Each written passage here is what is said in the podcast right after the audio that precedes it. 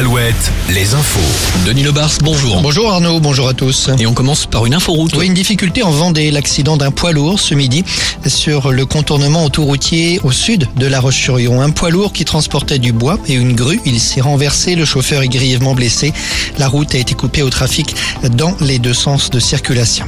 Le tribunal de Paris relaxe Air France et Airbus dans le procès du crash du Paris-Rio. Un jugement qui répond au réquisitoire du procureur.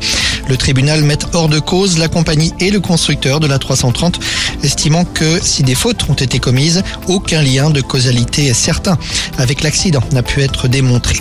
La disparition du petit Marciano il y a maintenant plus d'une semaine à Niort, les habitants du quartier où vivait l'enfant euh, se sont rassemblés ce midi. Ils ont décidé d'organiser une marche blanche mercredi.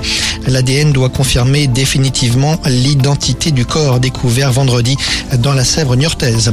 Dans les aéroports, un mouvement de grève des hôtesses et stewards de la compagnie Vueling.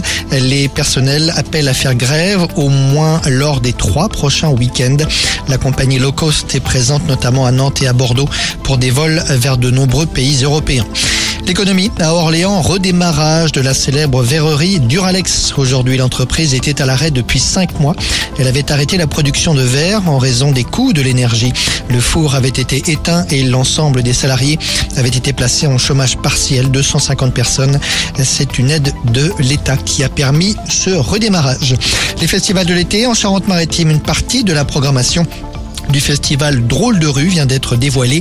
Il y aura notamment Charlie Winston et iPhone iPhone. Ce sera euh, à Jonzac en juillet prochain. Voilà Arnaud pour les infos. Merci Denis, retour de l'actu à 17h.